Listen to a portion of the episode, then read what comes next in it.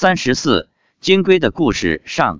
金龟发心听闻佛法，发表日期：二零一零年九月二十四日。在我以前灵界见闻文章中，曾提到过金龟。今天就来说一说金龟的故事。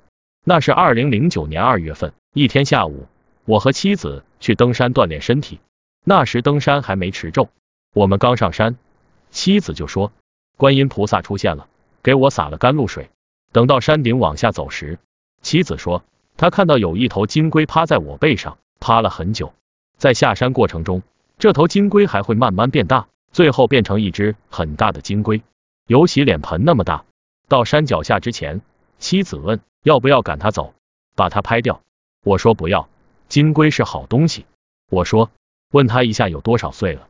妻子问金龟，金龟说一千多岁。编注应该是天界的年龄吧，是天上下来的。我又问金龟，你前世是什么？金龟说不知道。我怕他没听懂，就说你以前是什么？金龟答我以前是小金龟。住好可爱，呵呵。我说我们快到了，请他回去吧。过一会儿，金龟就走了。妻子说。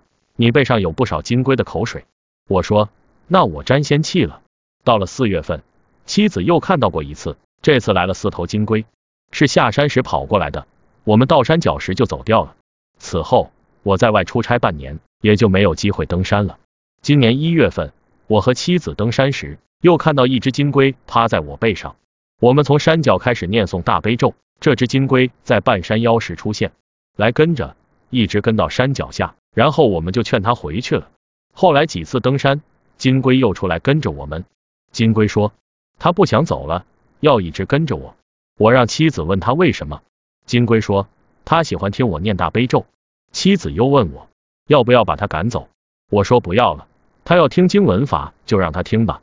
再说护法神也没有赶他，说明这只金龟是只好金龟，是一只精进修炼的金龟，没有恶意。